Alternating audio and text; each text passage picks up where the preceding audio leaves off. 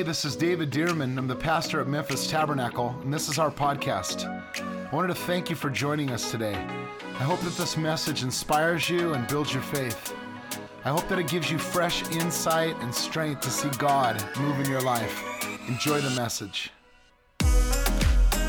Hey, we just changed the setting a little bit, and I sat down at the table, and I'm going to share with you some things out of the book of John. And we just came through Holy Week, and we're in Holy Weekend now. And we're really celebrating the resurrection uh, of Jesus Christ. But what's so interesting about this Holy Week is that the book of John was written in its 21 chapters, but 10 of the chapters were all written about this last week. And so uh, we're going to read a few things that when you read toward the end of John, you see that this all happened right at the end of Jesus' life. And we're going to read here from John chapter 12. Um, so if you'd go ahead and open there. But the setting here is that Jesus had just raised Lazarus from the dead. And so, uh, of course, people were in awe and were tripping out. They were amazed at what Jesus did. They were following him, wondering who's this man who raised this guy from the dead. Jesus was walking around and healed many sick people.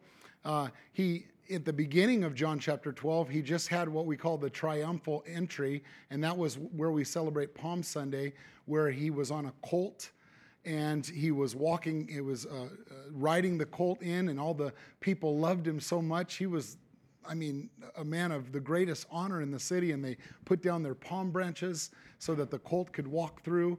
And I, I could imagine the disciples thinking, He picked us. I mean, this is us. We're walking with the king. He's the man. He's getting more popular. Look at how he's getting, you know, uh, everyone loves him. Look at all the things he's doing. He's the most powerful man in the world, so to speak. And then we read here in John chapter 12, and that's where I want to pick up here. It's very close to where Jesus was about to give his life. Here in John chapter 12 and verse 19, the setting says, Then the Pharisees said to each other, There's nothing we can do. Look, everyone has gone after him. See, the Pharisees are frustrated. They're like, How can we constrain him? Everybody likes him. He's popular. He just raised the dead. He's healing people. How can we constrain him? And then it says in verse 20 that some of the Greeks who had come to Jerusalem for the Passover celebration paid a visit to Philip, who was a disciple from Bethsaida in Galilee, and they said, Sir, we want to meet Jesus. People are coming from out of, the ta- out of town. He was so famous. So Philip told Andrew about it, and they went together to ask Jesus, Hey, these Greek people are coming from out of town. Your fame's big. They want to meet you. Out time, uh, outside visitors. I could imagine again the disciples thinking, this guy's a big deal, and we're his disciples. We get to travel with him. But the very next verse in verse 23 of chapter 12 in John, Jesus replied and said, Now the time has come for the Son of Man to enter his glory. I could imagine his friends saying, Yeah, enter his glory, right? I mean, he's, he's, he's getting big, he's getting famous. But Jesus meant something different.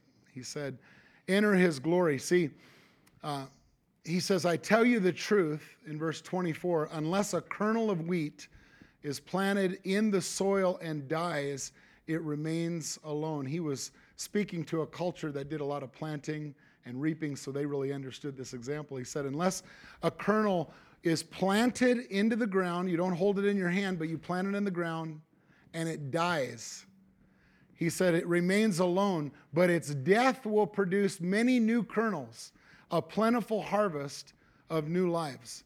I could imagine them thinking about, I thought you were going to enter your glory. I thought you were famous and popular and we were walking with you. And now you're talking about dying? Wait, what do you mean? What do you mean dying? Uh, I don't know what you're talking about here. And then in verse 25, it says, Those who, Jesus says, those who love their life in this world will lose it. See, he goes from talking about his life and giving, uh, offering his life and dying, and he says, and those who love their life in this world will lose it. Those who care nothing about their life in this world will keep it for eternity. And anyone who wants to serve me must follow me.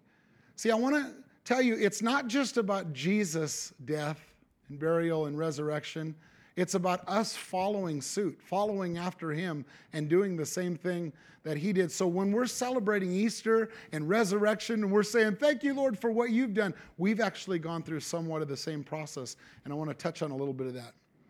Says, Anyone who wants to serve me must follow me because my servants must be where I am, and the Father will honor me, will honor anyone who serves me. See, he confronts him. He confronts them. It's not only about my death, but it's about your death as well. He says, Now my soul is deeply troubled. And he asks them, Should I pray? Father, save me from this hour? He says, It's really for this reason that I've come. So he's answering his question. He's saying, You know, should I ask, should I go be famous right now and try to live my life on this earth? He says, No. It's because this purpose, this is the whole reason why I came. See, when Jesus came, he was the representation of love. He showed love. He healed people. He taught people. He cared for people. He said, Let the little children come unto me. But I'll tell you, they didn't understand. Then why are you leaving us? Why is your life being taken away? And he said, It's not being taken away. I'm laying it down. Because he didn't only love the people who were present, he loved the people in the future. He loved us. He wasn't only looking in their eyes, I think in the future, he was looking into our eyes and he was seeing where we were going to be. And he was saying, if I stay with you, then I'm not going to be able to reach them. And I love them. Jesus loves you. He loves every single one of us so much that he gave his own life. He said, Now my soul is deeply troubled. I want to tell you, this wasn't just some play that Jesus came down and walked out and, and talked out and said, Hey, check this out. Here's what I'm going to do next. I've seen it all written. No, his soul was deeply troubled. It wasn't only his body that was crucified, he had internal trouble. He was going through emotions. This was something that was difficult for them. And he said, And when I'm lifted up from the earth, we know the scripture, if you've been around church, he said, I will draw all men unto myself. He said this to indicate how he was going to die. If I'm lifted up from the earth, on the cross, crucified, then I'm going to draw all men unto myself. See, Easter, we call it Resurrection Day. I know some people are even against calling it Easter. They say that's a pagan holiday because of the, the bunnies and how they reproduce, and there's a, a, a God and all this kind. Of, let me tell you, we ain't worshiping no bunny God. We ain't worshiping uh, any other one than Jesus. To us, Easter is Resurrection Sunday. It's all about Jesus. It's all about what he did on the cross. It's all about him being buried. It's all about him being raised up from the dead for our salvation. That's what Easter is for us. But let me tell you, uh, the resurrection day for us is the day that changed everything. It's a day that changed eternity. It's really what we call, some would call the final victory in life. It's the, the greatest day on earth in our lives. But it, it's not just the day of victory, it was really a series of victories, sort of like a trilogy. Uh, uh, it's really the final victory. It's like the home run. It's the homecoming. It's the climax of the whole thing of Jesus' life, of the prophetic uh, uh utterances that were spoken in him coming to earth and being born as a king and living his life and healing and loving and, and finally dying on the cross, but it didn't end there. He was buried and in the grave. And then finally, he breaks forth out of the grave. It was like the final victory for all of humanity. But it's really a series of victories. Resurrection was just the grand finale. It was the grand finale of victories. So, though we celebrate resurrection, I want to point out something significant. We really celebrate the big three it's the death, the burial, and the resurrection of Jesus Christ. And I want to tell you, it's also the death, the burial, and the resurrection of you and me. We don't only celebrate Jesus, we celebrate what it means to us in our life. Death. In verse 24, we just read, he said, I tell you the truth, unless a kernel of wheat is planted into the soil and dies, it remains alone, but its death will produce many kernels, a plentiful harvest of new. Listen, nobody wants to die. Jesus didn't want to die. That's why it was so hard for him. That's why he sweat dra- drops of blood. It was so difficult for Jesus. Nobody wants to lose their life. Jesus did not feel like dying on that day. It wasn't easy for him. It was difficult. Jesus could not hold on to. Uh, Jesus could not hold on to his life. Uh, Jesus could have hold, held on to his life. He didn't have to die. But he said, the, the spirit is willing, but the flesh is weak. Would you help me through this? And he gave his own life. Paul had to die. You remember Paul the Apostle? He said, For me to live is Christ, and to die is gain. In other words, all the great things that I may have in this life, when I give those things up, I get to have Christ in my life. To die is gain. He also said in Philippians 3 7, he said, What things were gain to me, these things I have counted loss that I may gain Christ. See, when you lay down your own life, Christ had to lay down his own life in his own flesh. We have to lay down our own life. Uh, sometimes we talk about just taking on Christ and saying, I'm a new creation in Christ Jesus, and I can live with all the old stuff and I can take on the new stuff, and let's just see how all that works. It doesn't. When we come to Christ, we have to repent. That's why the Bible says in the book of Acts, repent and be baptized, every one of you. What does repent? It means change your mindset. Lay down your old life, whether it was good, whether it was bad, the good, the bad, and the ugly. It has to die in order to take on Christ. Galatians 2:20. Paul said, I've been crucified with Christ. Nevertheless, I live. He said, Not I live, but Christ lives in me, but I've been crucified with Christ. We're talking about the death and the crucifixion of Jesus, but it's also the, the death and the crucifixion of our own way of living, our goals, our plans, our old nature. In us, he said, Those who love their life in this world will lose it. If we try to hold on to our lives, we can't gain Christ. He said, But those who care nothing about their lives will gain eternity. Remember, Jesus said to his disciples, If anyone wants to follow after me, he needs to deny himself over in Matthew chapter 16 and take up his cross daily and follow me. It's not popular to say you have to die to yourself. But I'll tell you, unless we do it, we can't find new life in Christ. Jesus said, You can't find the life unless you die the death. Whoever loses his life for my sake will find them. Many people, and I've watched people, I've counseled people over the years, many people want to have new life in Jesus, but they want to hold on to that old life. And they have this competition of the two. It's like being married to two wives. Let me tell you, it just won't work. You can't do it right? It, it, it, some, some say it's hard enough to be married to one wife, but let me tell you, uh, that's not the case for me. I have I have a perfect marriage. Amen. Thank you, baby. The, the mama's in the room. My wife's in the room. But uh, many want to take on their new life with Christ, but they want to keep their own life. Let me tell you, you can't have both. You have to repent of one. Those who want to stay single, they want to stay being a player, but they want to be married at the same time. No, you have to surrender your singleness in order to be married. You have to surrender your old life in order to gain your new life in Christ. It's why many people struggle with sin because they take on their new life in Christ, but they didn't never laid down their old life in Him. And let me tell you, if that's you, you may have been a believer and you've taken on Christ, but you've never repented of your sin and laid down your own life. It's to your benefit that you do it. You can just say right now, I repent of my sin, I lay down my old life right now. And then burial. What's burial all about? Well, he says in verse 24, I tell you the truth, unless a kernel of wheat is planted in the soil. There's something about being planted in the soil. It's not just dying and crushing it, but it's planting it in the soil. That's why the very first thing it says in the Bible is repent and be baptized. Baptism is a symbol of going into the ground.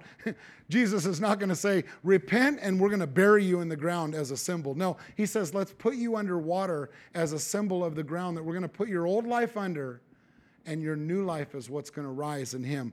Baptism is a big deal. Um, it's the very first thing. It's not just, it's not just dying but it's dying and, and putting that old man into the ground. It's not just like Jesus was on the cross and he, you know, sometimes people say, well, it's, it's about his death and about his resurrection. No, he could have just been on the cross and been like, into your hands I give up my spirit. And he laid down his life, and all of a sudden he's like, all right, here I am again. No, there was something about him going, getting off the cross and getting put into a tomb and being buried. And there's something about you and me, our old man being buried, being put away. That's where freedom comes. is where the old man can be put away. See, in life, even our legals, we don't just have birth certificates, we have death certificates. They're both important because a death certificate says that the person's life no longer exists or they're no longer physically living on this earth anymore. Maybe they're influences, but they're not. And let me tell you, your old man has to be put to death and has to be put into the grave. Death certificates signify inheritance. And when Jesus uh, uh, died and gave his life, the Bible says in Romans chapter 8 that if we're children of God, then we're heirs of God and joint heirs with Jesus Christ. Because he was put in the grave and he had that death certificate, so to speak, we get to take on the new life in him. Us, we need to be dead to sin, but alive to God. Romans chapter 6 says, Consider yourself or count yourself to be dead to sin, but alive to God. In other words, you may say, Well, that's really hard to do because I'm so aware of my, man, I cuss in my mind. I have bad thoughts. I want to kill someone sometimes when I get on the freeway. I mean, I get mad at my family. I get mad at this. I have the worst. Some people, I don't even know if I'm saved. Listen, you are, you just have to consider yourself dead to sin, Romans chapter 6 says. Count, act as if that old man is gone and renew your mind to the word of God. Don't hang out with your old man. Don't go, go to the bar with them. Don't go drink with them. Don't have these memories of the good old days. They weren't the good old days. Let me tell you, they were days that you need to bury and put. If you want to be free, bury the old man and take on the new life that's in Christ Jesus. Why? Because dead men can't sin. dead men tell no lies, right? Pirates of the Caribbean. Dead men tell no lies. So it's the dead people. If you consider yourself dead, you won't have a problem with sin. So it's important to bury that old man. It's about the death, burial, and then last of all, listen, the resurrection. And that's what we're here to talk about today. We're finishing with this. It's the resurrection of Jesus Christ. He didn't just, he wasn't just a, a hero that died he wasn't just someone who gave his life, though I think that would be a lot. He was, wasn't just someone who was buried and we, we go visit his grave and people from all over say, Have you visited the grave of Jesus? I've never visited the grave of Jesus where Jesus is today. No, it's the empty grave. It's the empty grave. Why? Because we get to celebrate. I think we're the only ones. We're the only faith. People say, What sets your faith apart? that our Savior isn't still dead. He's not a memory, He's not history, He's present. In fact, before he left, he said, I'll never leave you or forsake you. He says here, I tell you the truth, unless a kernel of wheat is planted, he says, but its death will produce many new kernels. Jesus didn't die just because it was the plan. Jesus died with you and I in mind. In fact, it says in the book of Hebrews, Hebrews 11 is, is called the great faith, uh, like the great faith chapter.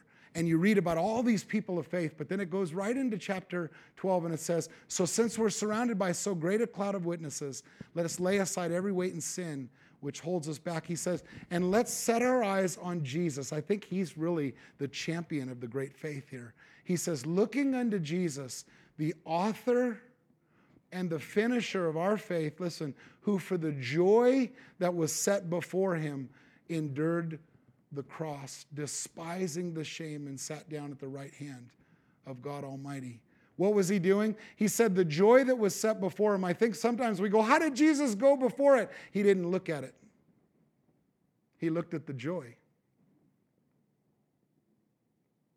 He looked at the joy of you and I today. He looked at the joy of being with us.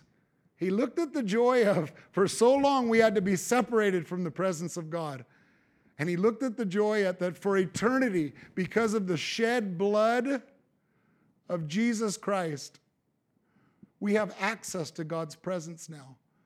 And the Bible says that when he was on the cross, that as soon as he gave up his spirit and died, the Bible says the, the, the, it switches to the temple and it says that the, curtain, the big thick curtain that separated the holy place to the holiest of holies, really that separated man from the presence of God. It was ripped from the top to the bottom.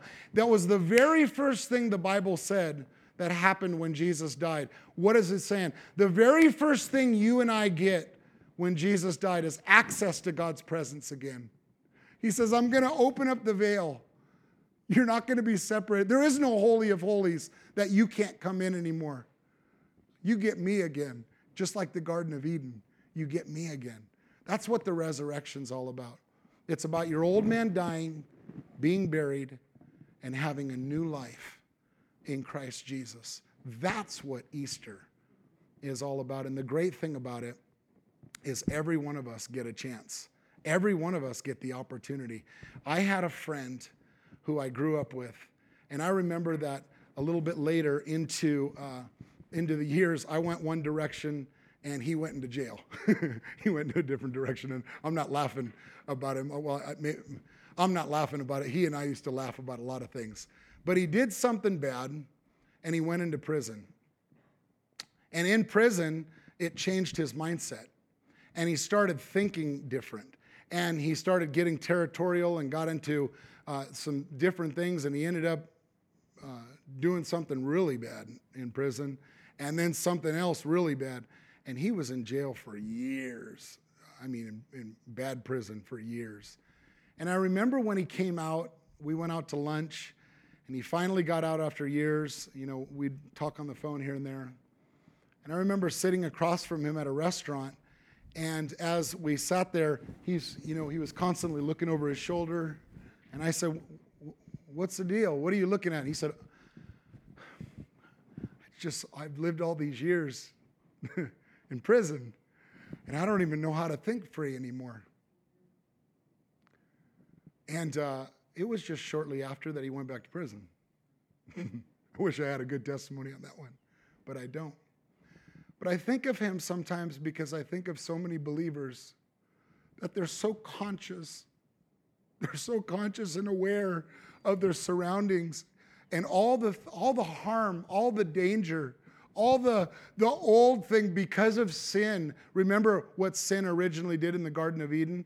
Sin caused man to hide from God. It caused them to be aware, and they were aware that he, they didn't even know they were naked. I mean, if it wasn't for them, everybody would be walking around naked today. you think, oh, oh Lord, why did he bring that up? But listen, they, they weren't even aware that they didn't have coverings. And as soon as they said, we're naked, so we hid ourselves, what did God say? He said, Who told you you were naked? What was he saying? I was your covering. I didn't want you to have any insecurity. I didn't want you to have any feelings that there was depravity or being held back. Listen, that's, that's what God does for us. That's what the cross does for us. That's what the burial and the resurrection of Jesus Christ. He wants to make you brand new. It says in 2 Corinthians chapter 5, verse 17, if any man be in Christ, he's a new creation. Listen, he doesn't say a washed over, but he says a new creation. I love every once in a while walking into the Goodwill and seeing something that was old and thinking that's cool.